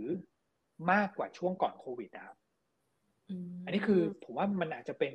จังหวะจะโคนที่ดีของผู้บริหารนะที่มองเกมออกว่าสุดท้ายถ้าเกิดว่าคือยังไงมันก็ต้อง endemic อะครับก็ก็ต้องผ่านไปเรื่องโรคระบาดก็ต้องกลับมาบินอีกรอบ ถ้าเกิดฉันฉันมาถือหุ้นเอ่อตัวของของไทยแอร์เอเชียได้เต็มไม่เต็มหน่วยมากขึ้นเนี่ยมันก็จะรับรู้กำไรในฝั่งในในตอนขาขึ้นได้ได้เยอะขึ้นนะครับผมก็เลยบอกว่าเออสายการบินตัวเนี้ยก็น่าสนใจ หรือว่า BA ก็จะมีเรื่องของการขายตัวสินทรัพย์ ตัวสนามบินสมุยเข้ากอง มันก็จะเสริมสภาพคล่องให้กับเขาได้ นะครับ แต่สายการบินต้องลุ้นนิดนึงค่ะเออเล่นตอนไหนก็คือรอให้น้ำมันคลายตัวลงมา ซึ่งน้ำมันจะคลายตัวเนี่ยสิบห้าสิบหกกรกฎาคมครับค่ะนะครับ เพราะว่าคุณไบเดนจะไปเจอเจ้าชายซาอุจะไปเจอเจ้าชายหลายองค์เลยฮะที่ตะวันออกกลางนะครับ ผมว่าตามมารยาทน้ำมันต้องลงมานิดนึงช่วงนั้นสายการบินจะจะพูดปาดครับนะครับผมให้ไว้อย่างนี้เลยกันครับผม ค่ะอ่านะคะก็เป็นกลุ่มหุ้นที่ได้จังหวะในการที่จะผันผวนนะ แล้วก็ในในช่วงเวลานี้นะได้จังหวะในการที่ว่าผันผวนแล้วก็ทยอยเก็บกันได้นะคะ แล้วก็ยังดูมีภาษีกว่าตัวอื่นๆนะคะ ทีนี้เรามาดูบ้างยังกลุ่มที่คุณอ้วนบอกว่าเดี๋ยวรอรอให้เขาขึ้น ดอกเบี้ยกันซะก่อนนะคะ มีตัวไหนที่จะให้คุณผู้ชมเฝ้าสังเกตเอาไว้บ้างไหมคะ เพราะว่าดูจากรายชื่อกลุ่มนะไฟแนนซ์โรงไฟฟ้าสื่อสารอสังหายานยนต์ชิ้นส่วนนี่ก็ดูแต่ละตัวก็ดูช่วงนี้ก็ไม่ไม่ค่อยน่าสนใจในการเข้าสักเท่าไหร่ใช่ไหมคะเผื่อ list ไว้ก่อนใช่ครับเอาไว้รอจังหวะผันผวนก่อนค่ะเออเริ่มจากกลุ่มไฟแนนซ์ก่อนนะครับเดี๋ยวผมขออนุญาตขออนุญาตแชร์เป็นหน้านี้ทีหนึ่งนะครับนั้นคุณจะได้เห็นนะ กลุ่มไฟแนนซ์เนี่ย ผม เอ่อเอาตัวที่มีประเด็นแล้วกันนะครับ ก็คือตัวสินเชื่อมอเตอร์ไซค์นะครับเอ่อตัวสินเชื่อมอเตอร์ไซค์เนี่ยเขาถูกเรื่องของการประชุมเอ่อตัวสมาคมคุ้มครองผู้บริโภคเนี่ยสคบนะครับ พิจารณาเรื่องของเพดานดอกเบี้ยอยู่นะซึ่งจะมีความชัดเจนในวันที่ 6 กรกฎาคมนะครับ กลุ่มนี้ผมคิดว่าจะมี buy on fact ช่วงนั้นนะพอมีความชัดเจนเกิดขึ้นจะมีแรงซื้อกลับเข้ามา นะครับหุ้นหลักในกลุ่มนี้ก็คือตัวของ TK นะครับผมว่าอ่าให้ให้เป็นให้เป็นไอเดียประมาณนี้นะครับ ส่วนถ้าเกิดว่าใครจะไปไปเทรดช่วงที่แบงก์ชาติขึ้นดอกเบี้ยเนี่ยนะครับ พอขึ้นแล้วนะแล้วถ้าเกิดราคาหุ้นลงแล้วแล้วจะ buy on fact กลับเข้ามาก็จะมีตัวสวัสด์นะครับที่เล่นเป็นรอบๆได้นะผมว่าแต่สวัสด์เนี่ยติดนิดนึงนะอาจจะต้องระวังนะ เพราะว่าเขาเป็นตัวตัวสุดท้าย ผมว่าเอา MTC ดีกว่า MTC ปลอดภัยกว่า สวัสด์เนี่ย ตอนนี้เขาติดแบบตัวล่างๆนะของ Security นะครับ ถ้าเกิดตัวของเอ่อไทยไลฟ์เข้ามาเนี่ย แล้วเข้า Security เนี่ยมันจะเบียดเบียดตัวสุดท้ายออกนะตอนนี้ SAWAD กับ IRPC ใช่นะครับสวัสด์ IRPC เป็นตัวสุดท้ายอยู่ก็มันจะมีประเด็นตรงนี้นิดนึงนะก็ก็ผมว่าเลี่ยงไปตัว MTC น่าจะโอเคกว่า ส่วนโรงไฟฟ้าเนี่ยโรงไฟฟ้าเนี่ยครับ มัน ตัวที่ underperform เนี่ย ตอนนี้มีบีกริมมี GPSC มีราชมีเอ็กโกนะครับเอ่อถ้าให้ผมเลือกเนี่ยเอ่อผมมองตัวบีกริมนะนะครับ เพราะว่าบีกริมเนี่ยเป็นหนึ่งก็คือราคาหุ้นลงมาเยอะที่สุดนะครับสองก็คือเรื่องของการบริหารจัดการต้นทุนเนี่ยเริ่มทำได้ดีขึ้นนะครับสามก็คือเราไปเชื่อมโยงกับราคาพลังงานที่จะปรับตัวลง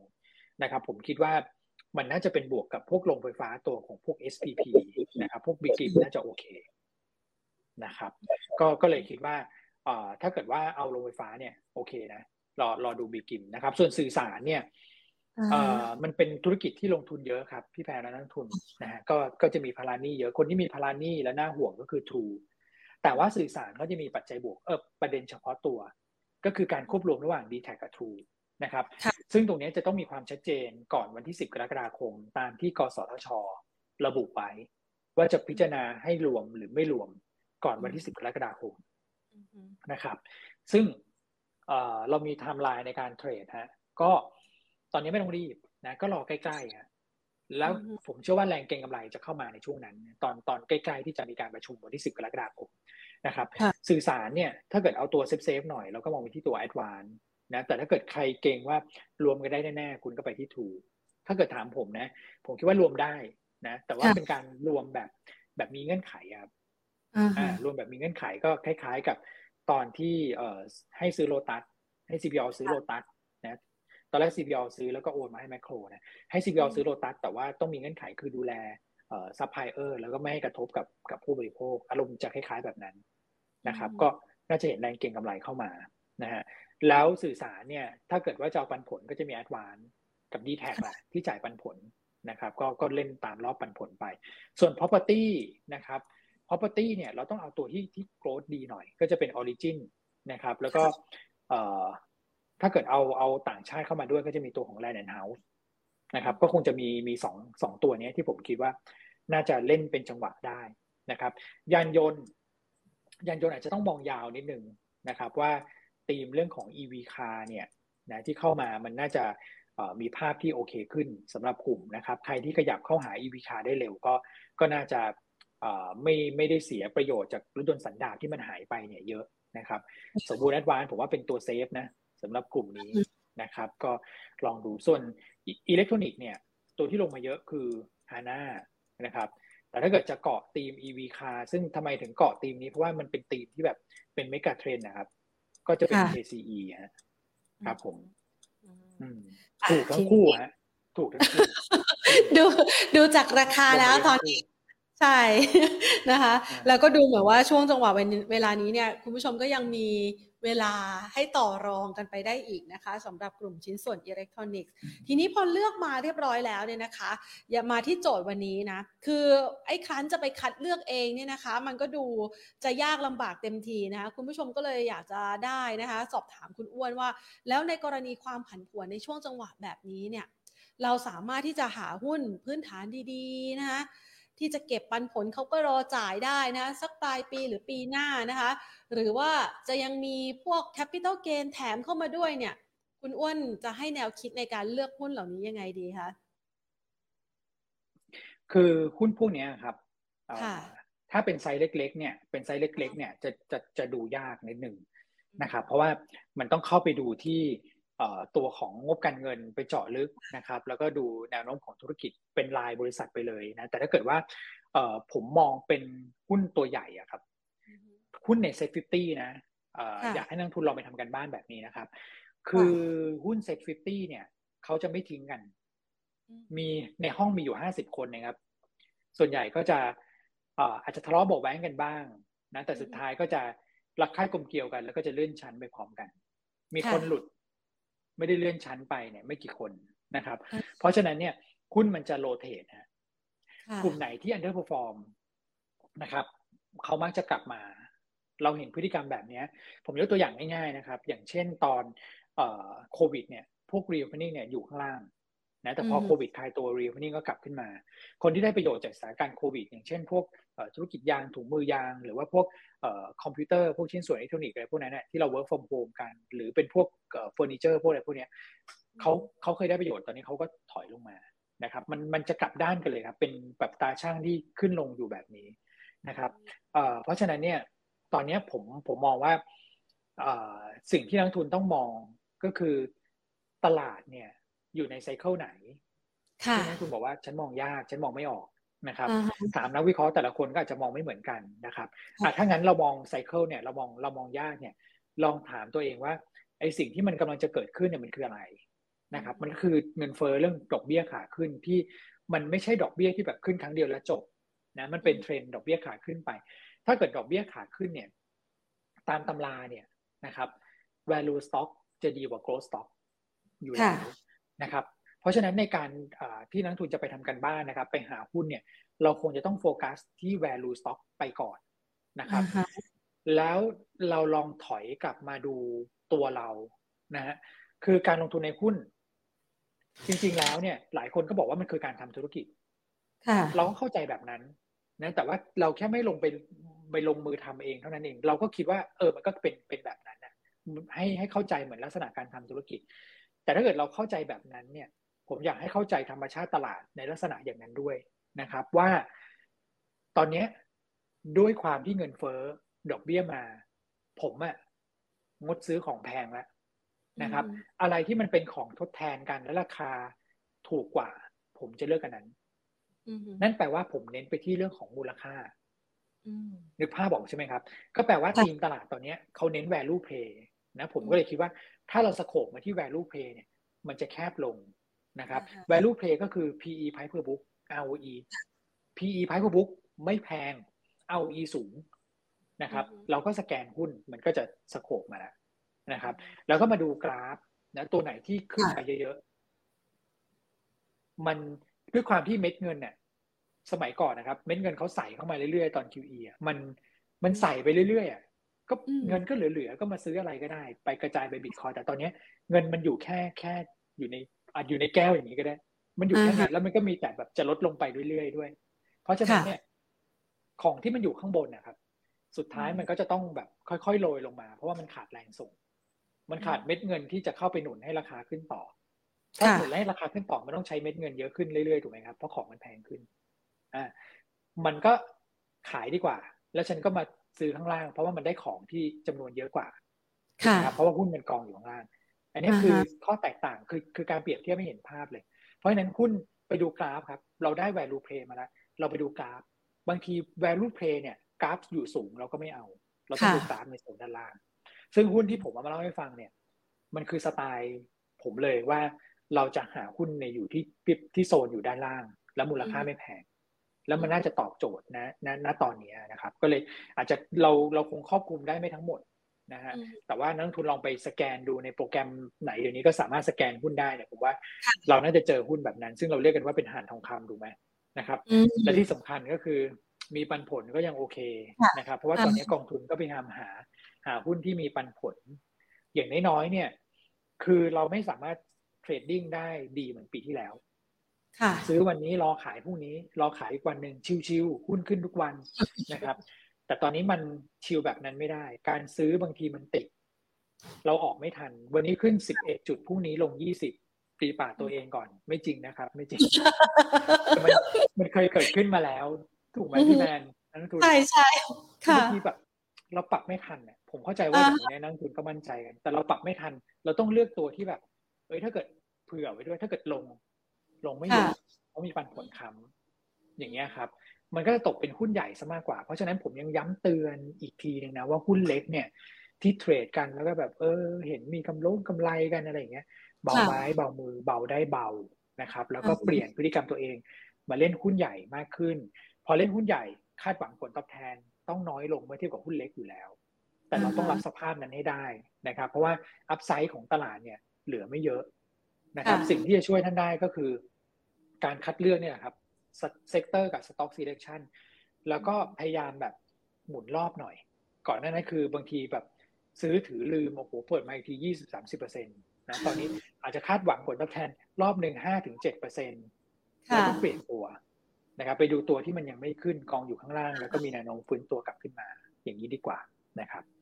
นะคะเป็นไอเดียในการเลือกหุ้นในช่วงเวลานี้ เดี๋ยวให้คุณอ้วนนะคะ ตอบคำถามคุณผู้ชมอีกสักเล็กน้อยนะคะเมื่อสักครู่นี้เนี่ยพอพูดถึงกลุ่มโรงพยาบาล BCH มองยังไงคะ BCH บางกอก BCH เหรอครับ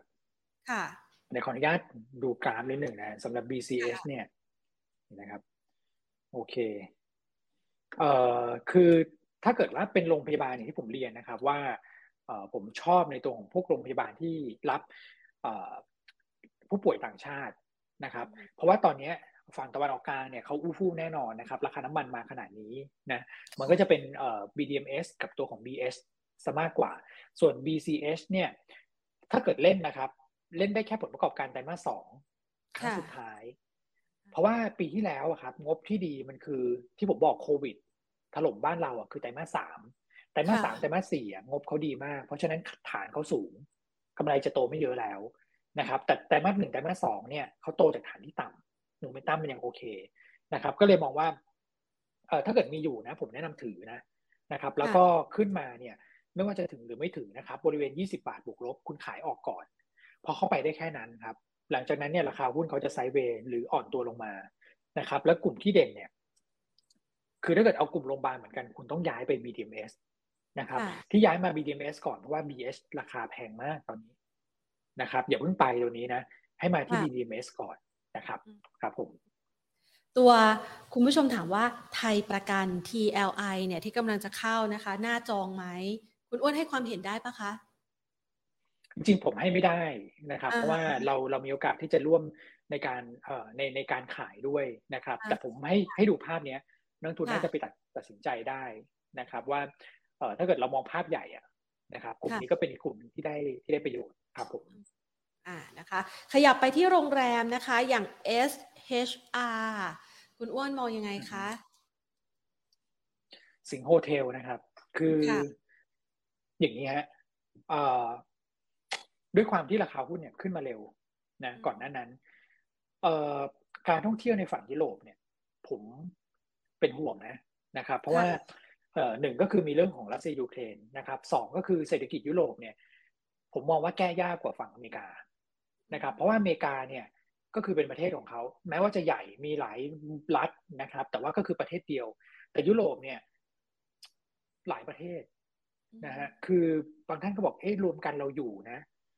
เออแยกกันเราก็สลายนะ แบบแต่ผมมองว่าการรวมกันโดยที่มันรวมกันแบบไม่สุดนะครับ คือไม่ได้รวมกันแบบ รักกันเหมือนคนในครอบครัว ผมว่ามันเหนื่อยนะในการแก้ไขปัญหา เพราะว่าลองคิดดูนะเออถ้า ECB ขึ้นดอกเบี้ย เยอรมันโอเคนะครับ แต่อิตาลีสเปนฝรั่งเศสไม่โอเค และเยอรมันจะช่วยเขาเปล่า ถูกไหมฮะ มันผมก็เลยมองว่าฝั่งยุโรปเนี่ยคือโรงแรมที่มี port อยู่ฝั่งยุโรปเยอะๆเนี่ยต้องระวังเหมือนกันว่าเศรษฐกิจถ้าเกิดว่าชะลอตัวเนี่ย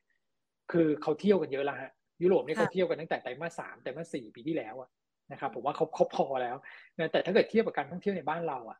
โรงแรมที่มี port ในบ้านเราเยอะ CENTEL เอ่อเอราวัณนะครับ หรือว่าไปกลุ่มร้านอาหารเลยอะผมว่าโอเคกว่านะครับหรือ CPO จริงๆก็ได้นะ กับเรื่องของการท่องเที่ยวนะครับครับผมอยากไปที่ S ค่ะ S เห็นบอกว่าจะเข้านิคมน่าสนใจไหมคุณผู้ชมถามครับ S จะทำนิคม คืออย่างนี้ครับ ช่วงนี้ เดี๋ยวผมขอดูกราฟพวกกลุ่มนิคมโดยภาพรวมนะเออกลุ่มนิคมโดยภาพรวมเนี่ยน่าแปลกไหมครับ underperform ใช่คือไม่ไปที่ค่ะพี่พี่แพนคือ อันนี้ผมแบบผมเคย call ผิดแล้วผมยอมรับเลย ขอโทษนักลงทุนเลยเพราะผมคิดว่า พอเงินเฟ้อมานะครับ คนที่มีที่ดินเนี่ยได้เปรียบว่าราคาที่ดินขึ้นตามเงินเฟ้อผมคิดแค่นั้น ปรากฏว่าผมลืมไป แล้วคือเรื่องของเงินเฟ้อได้เรื่อง reopening เฮ้ย เดี๋ยวนักลงทุนต้องมานักท่องเที่ยวเข้ามาเขาก็มาซื้อสิที่ดงที่ดิน แต่ผมลืมไปว่าเวียดนามนะครับ เวียดนามแล้วใช่ ผมลืมมาที่สองก็คือเรื่องของค่าแรงนะครับ ค่าแรงบ้านเราเนี่ย ไม่ได้ปรับมานานแล้วอย่างที่ผมเรียนนะครับ ยังไงเลือกตั้งต้องมาต้องหาเสียง ค่าแรงต้องขึ้นแน่นอน จะเข้ามาประเทศไทยรอดูค่าแรงกันก่อนถูกไหมฮะเพราะฉะนั้นการลงทุนเนี่ยมันไม่ค่อยขยับ เราจะเห็นยอดขอ BOI ที่โต โตจากฐานต่ำเท่านั้นเองในปีที่แล้ว แต่จริงๆ ไม่ได้ขยับครับ ไม่ได้ขยับเยอะ อันที่สาม trade war ครับ trade war เนี่ย เราได้ยินคุณไบเดนบอกว่า หรือว่าคุณเยเลนที่เป็นรัฐมนตรีคลังของฝั่งอเมริกาบอกว่า เดี๋ยวเราลองมาดูหน่อยไหมจีนที่เคยขึ้นกำแพงภาษีเขาไว้เยอะๆเนี่ย อันไหนที่มันผ่อนปลนได้เนี่ย เราอาจจะผ่อนปลนเพราะอะไรเพราะว่าพอขึ้นกำแพงภาษีเยอะๆครับ สินค้าที่นำเข้าจากจีนมันแพง พอแพงมันก็ทำให้เงินเฟ้อเนี่ยมัน มันยิ่งเป็นตัวเล่นเงินเฟ้อแต่ถ้าเกิดเรางดการเก็บภาษีระหว่างการชั่วคราวเนี่ยหยุดเทรดวอลสมัยที่ทำกับคุณทำไปก่อน เพราะว่ามันครบกาหนดอายุเขาผมว่าจะว่าเดือนกรกฎาก็จะเริ่มทยอยครบกำหนดอายุเนี่ยมันจะทำให้ราคาสินค้านำเข้าจากจีนเนี่ยมันลดลง มันก็จะช่วยลดเงินเฟ้อได้ของทั้งอเมริกาและของทั้งโลกเลย ถ้าเกิดว่าเทรดวอลเนี่ย เบาลงตีมเรื่องของการย้ายนิคมมาบ้านเรา เพื่อเล่นเทรดวอลมันก็จะหายไปด้วยนะครับ อันนี้มันจะเป็นลบกับกลุ่มนิคมครับผมเลยมองว่ากลุ่มนิคมเนี่ย ถ้าถามผมนะ S กับ SSR ผมยังชอบ SSR มากกว่าเออ คือผมผมว่ากลุ่มนิคมอะแต่ต้องรอครับคือมันยังไม่ใช่รอบของเขาจริง ๆ ครับ แต่ถ้าเกิดซื้อแล้วแบบเออคิดว่าจะถือข้ามไปเลยนะ เพราะว่าเรื่องตรงนี้มันคงกังวลในช่วงไตรมาสสามไตรมาสสี่คงน่าจะฟื้นนะ อันนั้นโอเคนะ เพราะว่าราคาหุ้นไซเวย์มานาน ก็ก็ซื้อแต่ต้องถือนะ แต่ถ้าเกิดซื้อเพื่อเทรดดิ้งผมว่า เดี๋ยวจะหงุดหงิดใจครับ ครับผม ค่ะ ขออีกสักสี่คำถามนะคะ BEC เป็นไงบ้างคะ BEC ผมชอบในแง่ของเงินสดเยอะนะครับ แล้วราคาหุ้นพักฐานมาเส้น 200 วันนะครับ ก็ถามว่าเป็นไงบ้าง ราคานี้ซื้อได้นะครับ หลุด ตรงไหนสต็อปก็คือ 13.9 เผื่อสลิปเพจนิดนึงครับ 13.8 นะครับ เพราะบางทีหลุดแล้วหลอกไง ให้เรา stop แล้วเด้งกลับขึ้นไปนะ ต้องเผื่อนิดนึง 13.8.7 แล้วแต่การรับความเสี่ยงเลยนะครับ ส่วนจะขึ้นไปขายตรงไหน ผมคิดว่ารอบการ rebound เนี่ยก็มีเบื้องต้นเนี่ย 15.3 นะครับ แล้วก็ 15.7 คือถ้าเกิดว่าดูทางขึ้นเนี่ย มันเยอะกว่าจุด stop อย่างเงี้ยมันน่าเล่นนะครับ แล้วก็เป็นหุ้นที่ผมว่าเป็นหุ้นตลาด นะครับ สุดท้ายเดี๋ยวก็คงจะวนมาเล่นตัวนี้แหละนะครับ ICHI ค่ะอีชิมองยังไงคะต้องเรียนตามตรงนะว่าอีชิตันเนี่ยนะครับหุ้นของเอ่อพี่ตันของเราเนี่ยก็คือทำนักลงทุนผิดหวังหลายรอบนะก็คือไม่ใช่แบบ ไม่ใช่หุ้นไม่ดีนะนะครับ ไม่ใช่แบบแนวทางผู้บริหารไม่ดีนะดีทุกอย่างแต่ว่าเป็นพฤติกรรมของของหุ้นนะครับ พอขึ้นไปเยอะๆอย่างเงี้ยครับเห็นไหม ขึ้นเนี่ยใช้เวลานาน แต่ว่าเวลาลงนี่แบบรวดเดียวชอบลงแบบ เออ ลงลิฟต์อะขึ้นมันขึ้นบันไดลงลิฟต์อย่างเงี้ยนักลงทุนไม่ค่อยชอบ เออ ผมก็เลยมองว่า ช่วงนี้อาจจะต้องรอให้เขาสร้างฐานนิดนึงนะครับ แล้วก็ไตรมาสถามว่างบไตรมาสสองโอเคไหมจริง ๆ เป็น high season นะน่าน่าจะโอเค ราคาหุ้นน่าจะฟื้นได้แต่ว่าเล่นได้แค่สั้น ๆ ครับ ไปได้แค่แปดบาทแปดสิบแปดบาทเก้าสิบขายออกนะครับ แต่ถ้าเกิดไปไม่ถึงดวงดาวตรงนั้นเนี่ยหลุด 7.9 ก็ต้องสต็อปนะครับอันนี้คือเล่นเพื่อลุ้นรีบาวทางเทคนิคได้นะครับค่ะกลุ่มโรงกลั่นอย่างเอสโซกับ SPRC มองยังไงคะก็พรุ่งนี้น่าจะมีความชัดเจนออกมานะครับเกี่ยวกับประเด็นเรื่องของอการขอความช่วยเหลือจากกลุ่มโรงกลั่นนะครับ ซึ่งถ้าขอความช่วยเหลือจากจากจากกลุ่มโรงกลั่นน้อยกว่าที่ที่ตัวเลขที่ คุณสุพัฒนาพงศ์เคยให้ข้อมูลมาก่อนหน้านั้นเนี่ยผมคิดว่าก็จะเป็นบวกนะครับ แต่คราวนี้เนี่ยเอสโซกับ SPRC อะเขาขึ้นมาเยอะนะครับเมื่อเทียบกับ BCP หรือแม้แต่ตัวท็อปนะครับสองตัวนี้จะขึ้นน้อยกว่า เพราะคนคิดว่าถ้าเกิดให้ความช่วยเหลือเนี่ยก็ต้องให้ความช่วยเหลือมากกว่าตัวของโรงกันที่เป็นแบบโรงกันต่างประเทศนะแต่ผมมองอย่างนี้ว่าทั้งกลุ่มเลยนะพรุ่งนี้ ออกมาผมเชื่อว่าบวกนะครับ บวกกับกลุ่ม แล้วราคาหุ้นพวกนี้ถ้าเกิดขึ้นเป็นจังหวะขายนะครับ เป็นให้เล่นตรงข้ามครับ กับที่เมื่อกี้บอกว่า buy on fact อันนี้คือต้อง sell on fact ครับ เพราะว่าหุ้นเนี่ยขึ้นมารอแล้วระดับหนึ่ง คือตลาดคิดไปแล้วว่าไอ้สองหมื่นสามพันล้านบาทไม่ได้หรอก เพราะถ้าเกิดได้คุณจบที่ตัวเลขนั้นไปแล้ว แต่ที่คุณคุยกันเนี่ย เพราะว่ามันมันไม่ถึงนะครับ แต่ตัวเลขมันเป็นเท่าไหร่ คือมันน้อยกว่าสองหมื่นสามแน่ๆ แปลว่าตลาดต้อง กระโดดขึ้นอะต่อรับเชิงบวกไปก่อน แต่ตรงนั้นน่ะคือจุดขายครับ ก็ซื้อวันนี้แล้วขายเอางี้แล้วกันครับผมบ้านปูมองแนวต้านที่เท่าไหร่คะบ้านปูก็ช่วงหลังนี้ขึ้นไหวได้โอเคขึ้นนะ ถึงแม้ว่าจะมีจังหวะการพักฐานมีอะไรบ้างแต่ว่าเทรนยังไม่เสียนะครับ แนวรับถามว่าอยู่ตรงไหนเนี่ย ผมคิดว่ารอบสั้นเองเนี่ยนะครับ แถวประมาณสักสิบสองบาทสามสิบสิบสองห้าสิบสองบาทห้าสิบเป็นแนวรับ นะครับ แต่ถ้าเกิดว่ารับแล้วผิดหวังนะฮะราคาถอยต่อหลุด 11.9 ต้อง stop นะครับ ขึ้นไปขายตรงไหนมองเลเวลเดิมก่อน 13.5 นะครับ ท้ายสุดของท้ายสุดเลยนะคะ ขออีกสักสองตัว RBF กับ EPG ค่ะ RBF ค่ะ RBF ครับผม RBF นะครับก็คืออันนี้เป็นเป็นตัวอย่างของหุ้นที่ PE PE แพงครับนะครับ ก็ผมคิดว่าเล่นถ้าเกิดเล่นก็เล่นเด้ง เท่านั้นเองนะครับ แนวต้านเอ่อ16 บาท 16 บาท 20 ได้แค่นั้นเนี่ยยังไม่เกินนะครับ ส่วนแนวรับก็อยู่ประมาณสัก 15 บาทบวกลบนะครับ หลุด 14 8 สต็อปนะครับ แล้วก็ EPG ป่ะครับ ใช่ค่ะตัวนึงอ่าโอเค EPG จริงๆเนี่ยเป็นเป็นตัวที่ผมว่าโอเคนะนะครับ แต่ติดนิดเดียวครับก็คือ คือเขาติดเรื่องของต้นทุนที่ขึ้นเยอะ EPG เนี่ยทำธุรกิจบรรจุภัณฑ์กับตัวของชิ้นส่วนยานยนต์ นะครับพอต้นทุนขึ้นเนี่ยมันก็กระทบมาจิ้นในไตรมาสสองนะครับเพราะฉะนั้นถ้าเกิดเทรดตัวนี้เนี่ยผมว่าลองงบไตรมาสไตรมาสสองของเรานะ แต่ว่า EPG งบเขาจะปิดไม่ไม่ตรงกับเรานะครับ แต่ผมพูดถึงไตรมาสสองของเราอะมันจะได้เข้าใจง่ายๆเนี่ยรอให้งบงวดล่าสุดเนี่ยออกไปก่อนนะครับแล้วก็เป็นลักษณะ buy on fact นะเล่นเล่นคล้ายๆ กับหุ้นที่แบบเรารอ buy on fact เมื่อเมื่องบออกที่ให้ไปก่อนหน้านั้นนะครับ ได้เลยค่ะ วันนี้ต้องขอขอบคุณคุณอ้วนมากเลยนะคะ มากางไทม์ไลน์นะ Q2 นะคะต่อยอดไป Q3 และจังหวะการเคลื่อนไหวนะคะเป็นเหมือนวัฏจักรแนวโน้มของตลาดหุ้นไทย แล้วก็วัฏจักรของราคาหุ้นในแต่ละกลุ่มที่น่าสนใจด้วยนะคะ วันนี้ขอบคุณมากเลยนะคะ คุณอ้วน สวัสดีค่ะยินดีครับพี่แพนครับ สวัสดีครับ ค่ะนะคะคุณผู้ชมก็ฝากเข้ามานะคะ ขอบคุณคุณอ้วนด้วยนะ มีชื่นชมเสียงชื่นชมนะคะ ทักทายคุณอ้วนสวัสดีคุณอ้วนนะคะ แล้วก็ชื่นชมคุณอ้วนนะคะบอกว่าเป็นนักวิเคราะห์ที่เก่งนะคะ แล้วก็มีข้อมูลรายละเอียดมาฝากกับนักลงทุนกันนะคะ เอาละค่ะวันนี้หลาย ๆ ท่านนะคะ ส่งคำถามกันเข้ามานะคะ แต่อย่างที่บอกแล้วค่ะว่าเวลาเรามีจำกัดนะนี่ขอคุณอ้วนยืดออกมานะคะ โดยที่คุณอ้วนไม่ทันรู้ตัวนะคะขอยืดระยะเวลาออกมาสักประมาณ 10 นาทีนะะเพื่อที่จะหาคำตอบให้กับคุณผู้ชมและนักลงทุนกันนะคะ คุณผู้ชมนะคะ หลาย ๆ ท่านนะคะ เข้ามาพูดคุยกันนะคะ ทักทายกันสักหน่อยสวัสดีคุณแพมนะคะ คุณแพมเข้ามาก็สวัสดีพี่อ้วนเลยนะคะ แล้วก็ทักทายคุณพรชิตา คุณประชาคุณคมวิทย์คุณช็อกโกแลตนะคะ คุณคาสิโน คุณเจิรกิจ คุณปอม คุณ อันนี้ภาษาอ่านไม่ออกนะคะ คุณพีรพงศ์ลีลานะคะ คุณเบ คุณเกียรติศักดิ์นะคะ คุณเอสคุณเอสบีนะคะ คุณอิทธิใช่ไหมคะ แล้วก็คุณพีพีนะคะ คุณนิกกี้นะคะ คือจะบอกงี้ค่ะ จริงๆ เนี่ยแพนถามให้ครบเลยนะ เกือบครบทุกคนเลยนะคะ อย่างทางด้านของ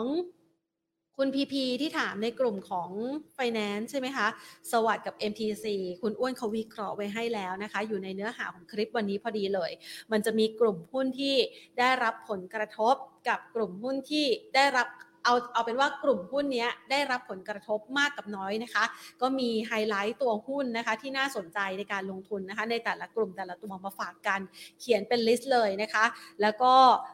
คุณนิกกี้นะคะ 001 นะคะ ขอคอมเซเว่นกับฮาน่านะคะ ตัวฮาน่าเมื่อสักครู่นี้คุณอ้วนก็ให้ไว้นะคะ เอาละค่ะ นี่ก็เป็นรายละเอียดนะคะที่นำมาฝากกันนะคะ เชื่อว่าคุณผู้ชมเนี่ยอยากจะหาหุ้นพื้นฐานดี เพื่อที่จะ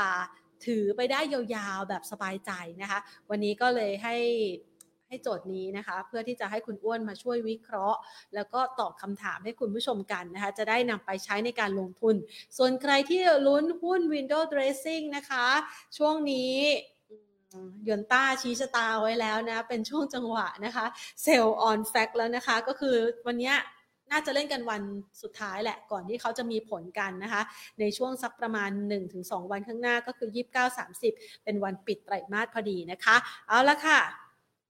นี่ก็เป็นข้อมูลนะคะข่าวสารที่นำมาพูดคุยแล้วก็ทักทายกันนะคะ ทักทายคุณผู้ชมที่รับชมผ่าน Facebook Live ด้วยนะคะ คุณธงชัยน้องชวนานคุณกิจชัยนะคะ แล้วก็ถามคำถามให้เรียบร้อยแล้วนะคะสำหรับหลาย ๆ ท่านที่เข้ามาในทุก ๆ ช่องทางเลยค่ะ วันนี้หมดเวลาลงแล้วนะคะ ลากันไปก่อน สวัสดีค่ะ